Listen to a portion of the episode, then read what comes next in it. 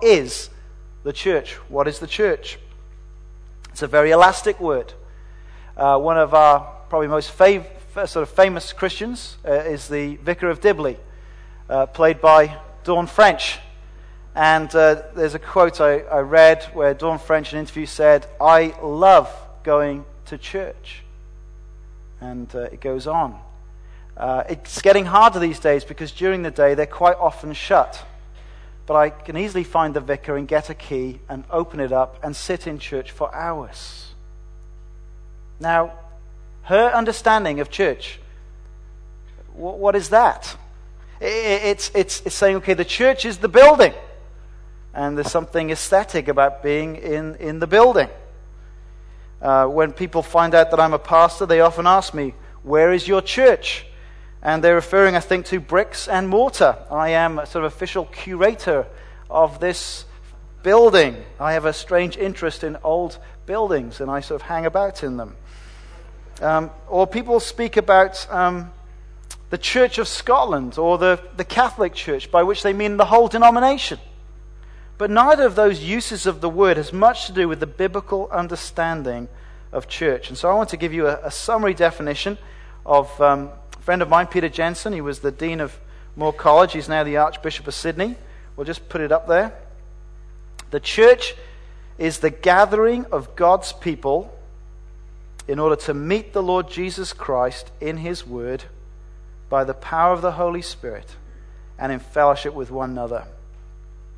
I think that's not a bad definition as you try and capture the whole of the Bible. The church is the gathering of God's people in order to meet the Lord Jesus Christ in his word by the power of the Holy Spirit and in fellowship with one another. And this evening I want to look at three things. I want to look at God's aim. I'm going to spend the bulk of our time there. God's activity and God's achievement.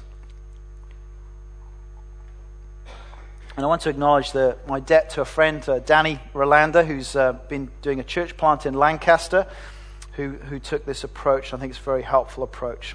Let's think about God's aim.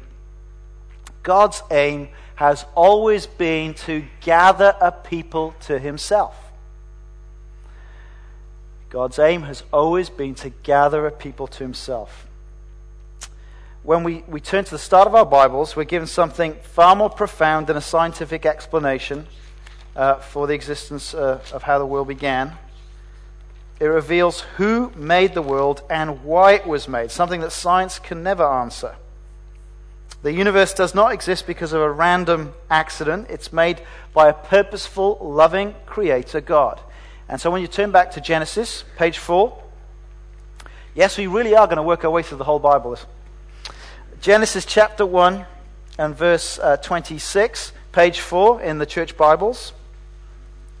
And you can see from the beginning, God's purpose was uh, for us was uh, one of relationships, to relate. Genesis one, twenty-six to twenty-seven. Then God said, "Let us make man in our image, in our likeness, and let them rule over the fish of the sea and the birds of the air, over the livestock, over all the earth, and over all the creatures that move along the ground." So God created man in his own image. In the image of God, he created him. Male and female, he created them. Now, this is a key section. Notice with me that the very existence and being and purpose of mankind is caught up with the God who made us. Man is made in the image of God. Man of all the creation represents the likeness of God. And this involves both ruling over the rest of creation on behalf of God, and secondly, it means having a unique friendship with God. God that no other animal can enjoy. Man exists for God. Man's uniqueness and purpose is bound up with fellowship with God. But notice with me that man is created with two sexes. In the image of God, he created him. Male and female, he created them. And that's not just so they can fulfill the command to uh, be fruitful and multiply. Chapter two makes this clear, that just as man was created to be in relationship with God, men and women are created to have relationship with each other. Look at chapter two, verse eighteen. "The Lord God said, 'It is not good for the man to be alone. I will make a helper suitable for him.'" Or verse twenty-four. For this reason, a man will leave his father and mother and be united to his wife, and they will become one flesh. Now, this might seem a long way from a discussion about church, to talk about the creation of man, the creation of marriage. But this is the canvas upon which everything that the Bible has to say about church is painted. That God is a God of relationships. That we were made for a relationship with him and with each other. And so we can only really answer the question, who is God, by answering that he is Father, Son, and Holy Spirit, existing from eternity in relationship. And we can only answer the question, who am I, by saying that we were made for a relationship with God and for each other. And so if you wake up one morning and ask yourself the question, what am I here for? What's my life about? The answer from Genesis is that your life is about this, relating to other people and to God. That is the reason for which you were made.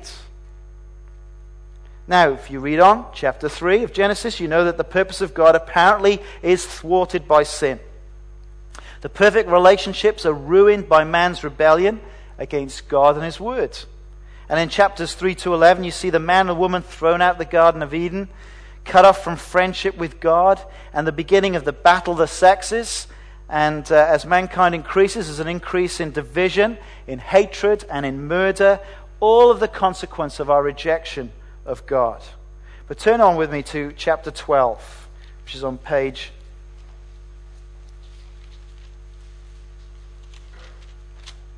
thirteen. Because here we see an opportunity of friendship with God, a way of this fractured relationship beginning to be repaired, and it's being repaired on the basis of believing. Genesis chapter twelve, the Lord had said to Abraham, leave your country, your people, and your father's household, and go to the land I will show you. I will make you into a great nation, and I will bless you. I will make your name great, and you will be a blessing. I will bless those who bless you, and whoever curses you, I will curse, and all the peoples on earth will be blessed through you. Here God is opening the door of the possibility of friendship with Abraham. Notice it is God who makes the move to restore the relationship. We can't initiate this. It is God who must initiate it with us. And that's what he does. He he moves in to, to begin to restore what was destroyed by sin. And what does God do to enable this to happen? What does God give Abraham to restore this relationship? Is it a backstage pass to get Abraham back into Eden? No. Is it instructions on how to build a temple? Well, no. Is it a list of laws? No. What is it? He gives him a promise. He gives him a promise. A promise of God, what God will unilaterally do for him. It's a covenant. That's what the word promise means. And it's an amazing promise. What is contained in this promise is nothing less than what we're going to eventually call the kingdom of God when Jesus bursts on the stage of history. God's people in God's place enjoying his blessing. And so what must Abraham do to grasp hold of, of this hand of friendship? God extends this hand of friendship in a promise. What must he do? Well, he must believe the promise. Genesis fifteen six says this, Abraham believed the Lord, and he credited to him as righteousness. God initiates this relationship again, makes a promise, and Abraham grabs hold of this by faith. He believes it. And so the Bible describes Abraham as the friend of God in James chapter two, because he believed God. That's the basis of friendship, isn't it? Um, that's the very essence of it. To trust one another, to believe one another. And so it is through this man that God will now fulfill his purpose for the whole of mankind. The promise of, promise of family, descendants will come true. The family will become a tribe and a race and a nation. And as they do that, they will continue trusting God and his promises in order to be the people of God. To be part of the people of God, you had to be a believer like Abraham. You had to believe the promises of God. And as the Old Testament unfolds from Genesis twelve onwards, God is in the business of gathering people like Abraham. There's so much history contained, isn't there, in this book here. But really, you could you could gather it all around two themes. The theme of gathering and scattering. Gathering and scattering. Let's think about gathering. On to my favorite book at the moment, Exodus. Exodus chapter six. Jumping ahead, getting a taster for a few weeks' time. Page sixty-two. Um, the story of Exodus is the story of God achieving a great rescue mission to bring a people to himself, to create a people around himself at Sinai. And, and he's announcing this rescue in advance in chapter six, this great act of salvation that will call a people to himself. Look at verse six. Therefore say to the Israelites, I am the Lord, and I will bring you out from under the yoke of the Egyptians. I will free you from being slaves to them, and I will redeem you with an outstretched arm and with mighty acts of judgment. And what's the end purpose of this great act of salvation? Look at verse seven. I will take you as my own people, and I will be your God. Then you will know that I am the Lord your God, who brought you out from under the yoke of the Egyptians. And I will bring you to the land I swore with uplifted hand to give to Abraham, to Isaac, and to Jacob. I will give it to you as a possession. I am the Lord. See, the climax of the Exodus account comes when the redeemed nation of Israel are constituted to be the people of God at Sinai. And they hear God's word, and what do they have to do? Believe it. Respond to it in faith. That's what makes them his people. Or as God puts it in Exodus chapter nineteen, his treasured possession. They become his treasured possession amongst all the peoples, to be a kingdom of priests and a holy nation. And what makes Israel truly God's people is that they are gathered or churched around God. And how can they continue being gathered around God? I mean, they're gathered around a mountain where God is present and speaks his words. What happens? Well, Moses is given the uh, details for building a tabernacle. They're, they're going around in tents. God says, I'm going to go around with you in a tent. You build me a tent, and it'll be in the center of the camp. And you will camp around that tent whenever you stop as a symbol that I am your God, and you are my people. And, and, and, and we're going to go on this wilderness journey together. And then it goes on into the land, doesn't it? And, this, and the instructions of the temple. They are going to be God's people in the land as they as they fulfill the building of the temple and as they fulfill the sacrifice of the temple. God will be present amongst them. He has gathered a people to himself. Now, the other side of this theme is the theme of scattering and judgment. See, if God's salvation is gathering a people to himself, judgment is about being scattered from God and his blessings. So let's turn on to Jeremiah chapter eighteen, page seven seven seven. Sounds like a perfect number. seven seven seven. Jeremiah eighteen.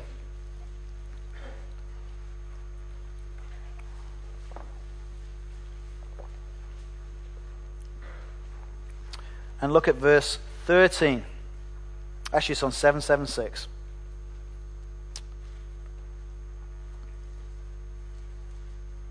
No, eighteen. Jeremiah eighteen. Jeremiah eighteen, verse thirteen. It is on page seven seven seven. There we go. eighteen, verse thirteen. Therefore, this is what the Lord says. Inquire among the nations. Who has ever heard anything like this? A most horrible thing has been done by virgin Israel. Does the snow of Lebanon ever vanish from its rocky slopes? Do its cool waters from distant sources ever cease to flow? Yet my people have forgotten me.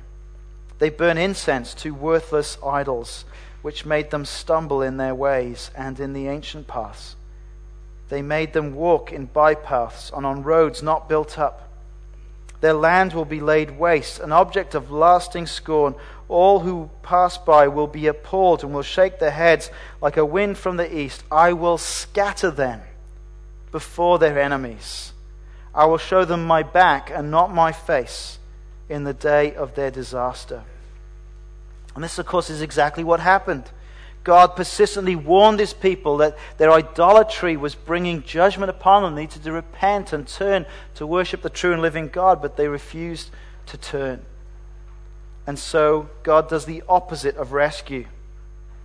Judgment, of scattering to the nations, scattering away from the land, to be away from God's presence, to lose the land, to lose the temple, to lose even the presence of God himself is to actually cease to be the people of God. Once you were my people, but now you're not going to be my people, it says in Hosea. Scattered, spread. And in Ezekiel, let's turn to Ezekiel chapter eleven. This theme of um, gathering and scattering gets a little twist, because God shows his willingness to shift his presence in both judgment and mercy. Ezekiel sees a vision of God's throne on, on wheels, departing from Jerusalem as an act of judgment and moving to the exiles in Babylon.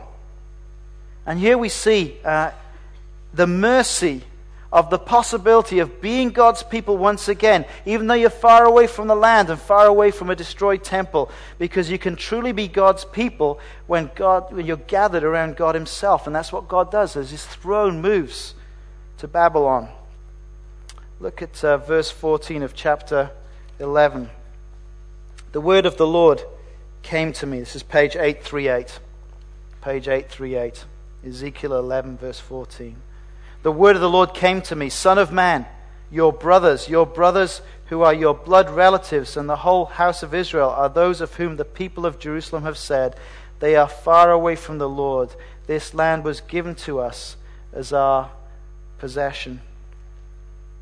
Therefore, say, this is what the sovereign Lord says. Although I sent them far away among the nations and scattered them among the countries, yet for a little while I have been a sanctuary for them in the countries where they've gone. Therefore say, this is what the sovereign Lord says, I will gather you from the nations and bring you back from the countries where you've been scattered, and I will give you back the land of Israel again. They will return to it and remove all its vile images and detestable idols. I will give them an undivided heart and put a new spirit in them. I will remove from them their heart of stone and give them a heart of flesh. And then they will follow my decrees and be careful to keep my laws. They will be my people and I will be their God. Despite the judgment, the hope is that once again he will gather his people. And uh, really, this, this history that we've covered takes a lot of the Old Testament. In fact, uh, the the majority of the Old Testament is the is the promise of exile and being uh, the, the the threat of exile and the exile taking place. And by the end of the Old Testament, and especially in the Hebrew, the way the Hebrew Scriptures finish the Old Testament, they're still in exile out of the lands. They are still spiritually far off.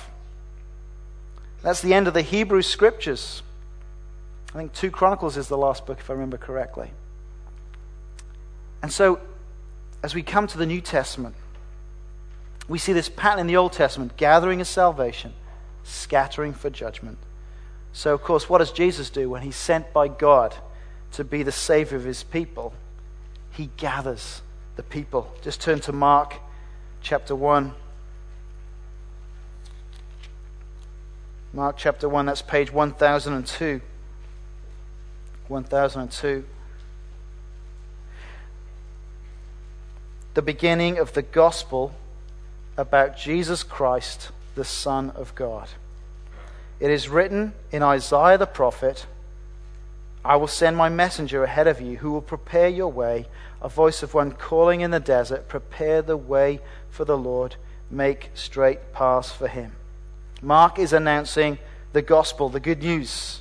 And the good news is, uh, as he quotes the prophets of Isaiah and Malachi, is that God is bringing an end to the exile. That's the significance of using these quotes. That God is coming.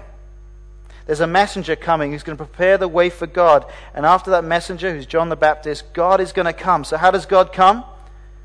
He comes through his son, Jesus of Nazareth.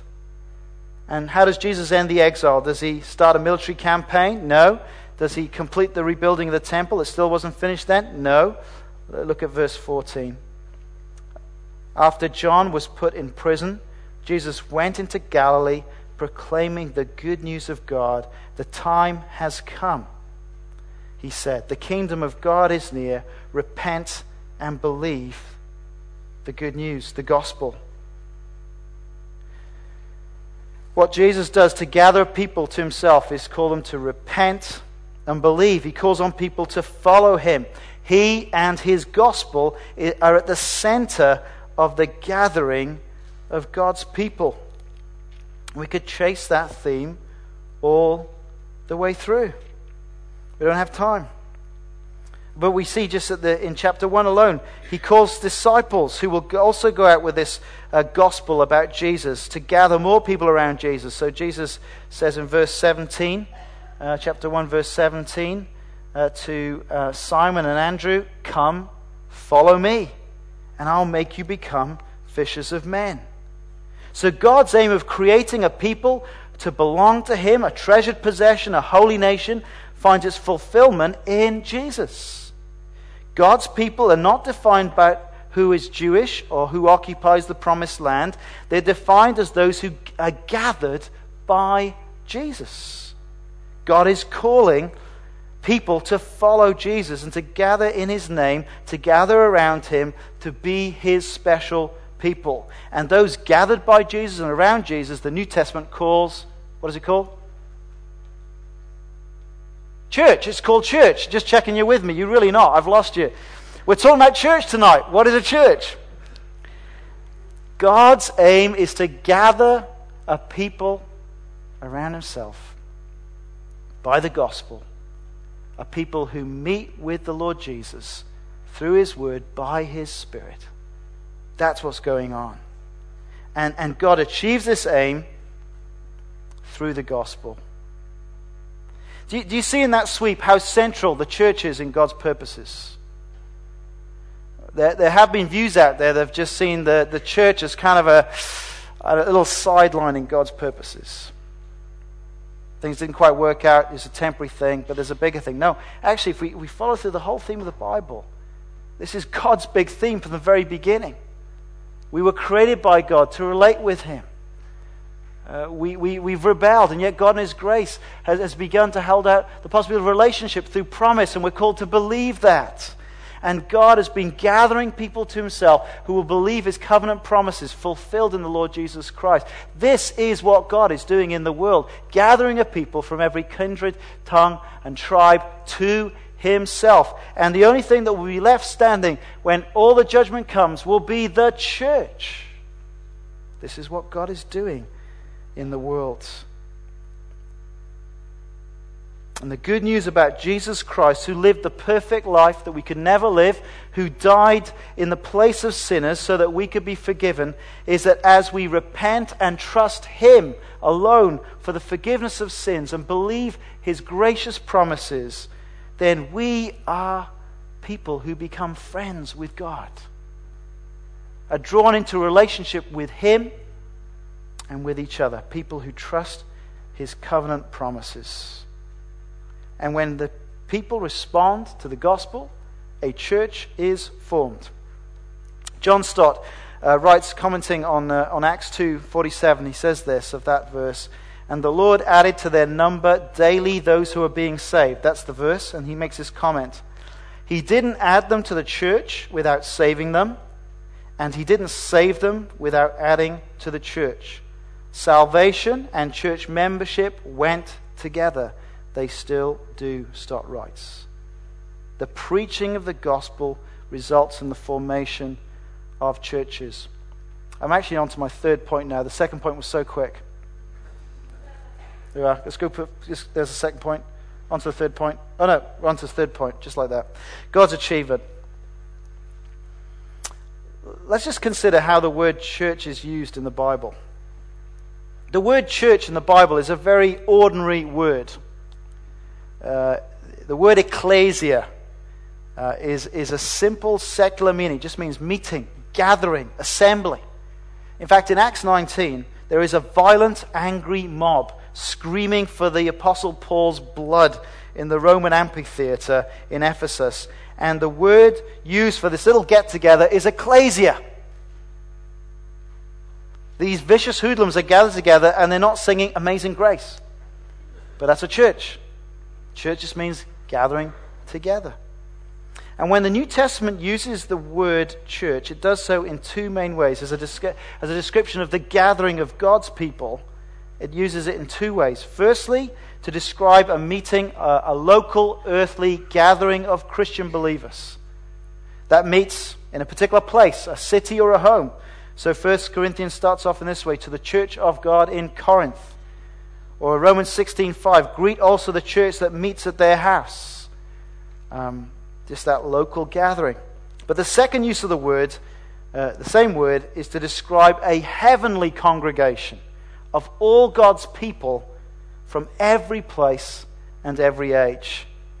And there are a number of places that seem to use the word church to denote that. All of God's people throughout the world, and both dead and alive. You've got Matthew sixteen eighteen.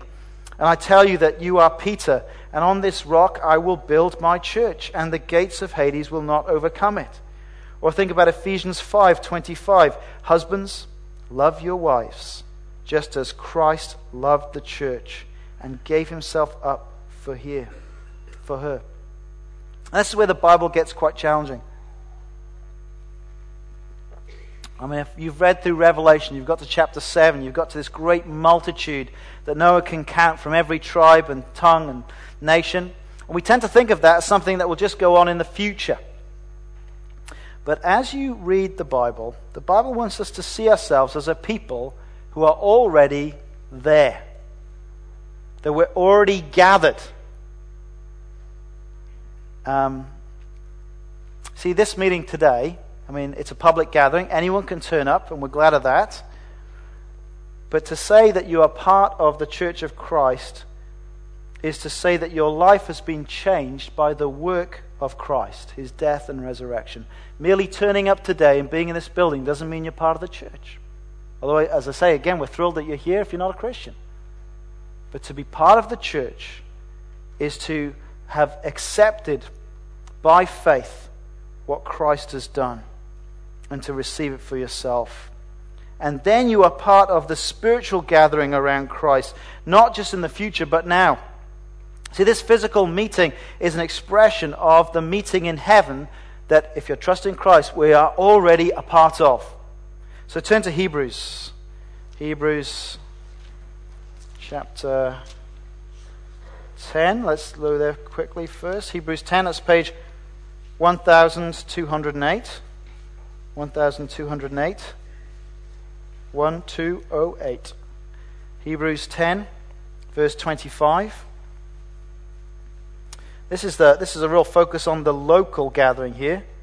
Let us not give up meeting together, as some are in the habit of doing. But let us encourage one another, and all the more as you see the day approaching. And then turn over to chapter twelve, and we get this mind-blowing bigger picture of what happens when we gather together. Hebrews chapter twelve, verse twenty-two on page twelve eleven. But you have come to Mount Zion, to the heavenly Jerusalem, the city of the living God. You have come to thousands upon thousands of angels in joyful assembly, to the church of the firstborn whose names are written in heaven. You have come to God, the judge of all men, to the spirits of righteous men made perfect, to Jesus, the mediator of a new covenant, and to the sprinkled blood that speaks a better word than the blood of Abel. See, if you've come to Jesus, you are part of this spiritual, heavenly gathering. And that is why you gather in a local gathering like this. That's the primary thing, actually. Because you're part of that, you will then become part of a local expression like Charlotte Chapel. Church is the gathering of God's people who have been saved. Now, heaven is all about this. Uh, the gathering of people in relationship with God and with each other. And hell is about God's judgment and separation and scattering of people from God and from each other. So, in conclusion, let's think about that definition again. The church is the gathering of God's people in order to meet the Lord Jesus Christ in his word by the power of the Holy Spirit and in fellowship with one another. If you want a shorter statement, church is God's people gathered by the gospel. I like it shorter myself. God's people gathered by the gospel. There is no church unless God's people are gathered. So, that there is a religious-looking building with people wearing religious outfits is no guarantee that there is a real church. The church is not about buildings. The church is not about large numbers. It is not defined by having a pastor or a bishop or a pope. It is not defined by meeting at a certain time. It is not defined by its relationship to other churches or denominations. It is defined by the presence of the living Lord Jesus Christ through his gospel by his Spirit.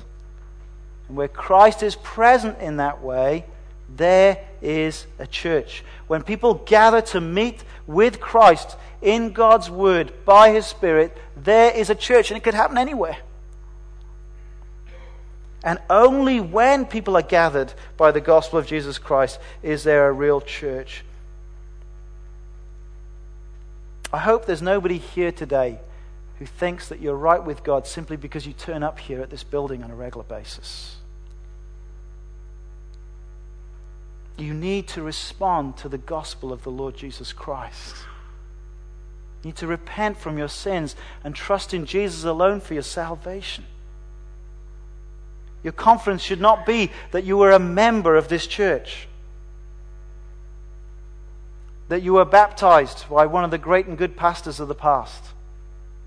Your confidence should only be in this, that you are trusting in the Lord Jesus Christ. And because you are, of course you want to gather with his people.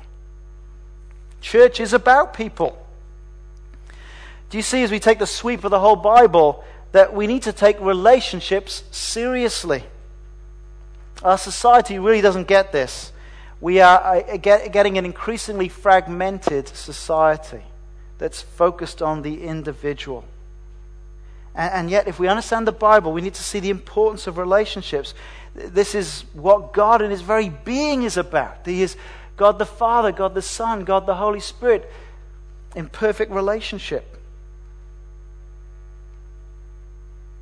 The world values activity, not fellowship. Self-fulfillment, not service of others. But Christianity is undeniably corporate. The Bible knows nothing about God's people not gathering together with other Christians. That postmodern quote at the start of Barna's book, those guys are simply living in disobedience to the Christ that they say they're following. To be committed to the to gospel relationships with other fellow believers is, is, is, is central to God's plans and purposes in the world.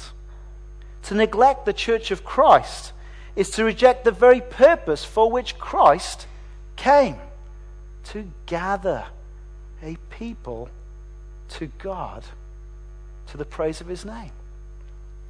See, to, to not be a member or, who regularly attends a specific congregation means one of three things, basically. It means either you're an unbeliever, fair dues, don't expect it. Number two, you're unwell, that happens, doesn't it? Number three, you're being disobedient. Those are the only three reasons. And we show what we really believe in our actions. So, my friend, if you're not a Christian here today, can I just say you're missing out on life? Life is about knowing what it is to relate to the living God and be in uh, redeemed relationships with others. That's what life is about. Come to Christ. Come to know the living God. And for us who are Christians, if we really believe the gospel and what God's great plan is in history, then we will commit to active, meaningful membership of this church or another gospel church if you're visiting. Uh, and what I want to say to you is commit to attendance. That's the very essence of what it means to be church, to gather together and, and commit to attending in a way that looks for ways to love and serve fellow believers. Don't come to church just sort of say, well, I, I hope it's going to be uh, good music. I hope, I, I hope it's music I like. Uh, I, I hope the preacher's entertaining or interesting or amusing to me. I hope I don't have to speak it to anybody. Uh, that's missing the point of church, isn't it? In the bulletin this uh, this week, in the prayer diary, uh, to encourage us to pray this week for pew ministry. Pray for opportunities to meet new people when you sit in the pew this coming week. Pray that your conversation might turn to Jesus. And if they're not a Christian, that you could share the gospel with them. Or if you are a Christian, that you'd be able to share specific encouragements or challenges from your personal Bible reading or from the morning sermon. This is why we gather, isn't it? That's why we gather together. Look for ways by which we can advance this gospel, because this is how God will gather a saved community from the whole world. This is what God is doing. Are you on board?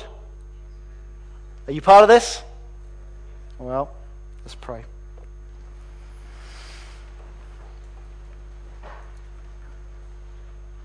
Father, we want to thank you for your grace and mercy that did not leave us in our rebellion and sin, but at great cost to yourself, you sent your beloved Son to die in the place of sinners. Well, Father, we thank you that there at the cross we can receive full forgiveness for our sins. Well, Father, we want to thank you that there at the cross we can continue to find grace and strength to love and each other. Lord, we, we let each other down. We upset each other. We cause offense. And we thank you that we can come to the cross and find grace to meet uh, our own sin and grace to find love to extend to each other, that we would continue to be a united people who know you and love you, and a people who will be a witness to this world by our love for one another. Oh, Father, we thank you for the ways in which we already see this, and we long to see it in greater measure. And so we look to you, that uh, you would be glorified in this city because of this local church. We ask this in Christ's precious name. Amen.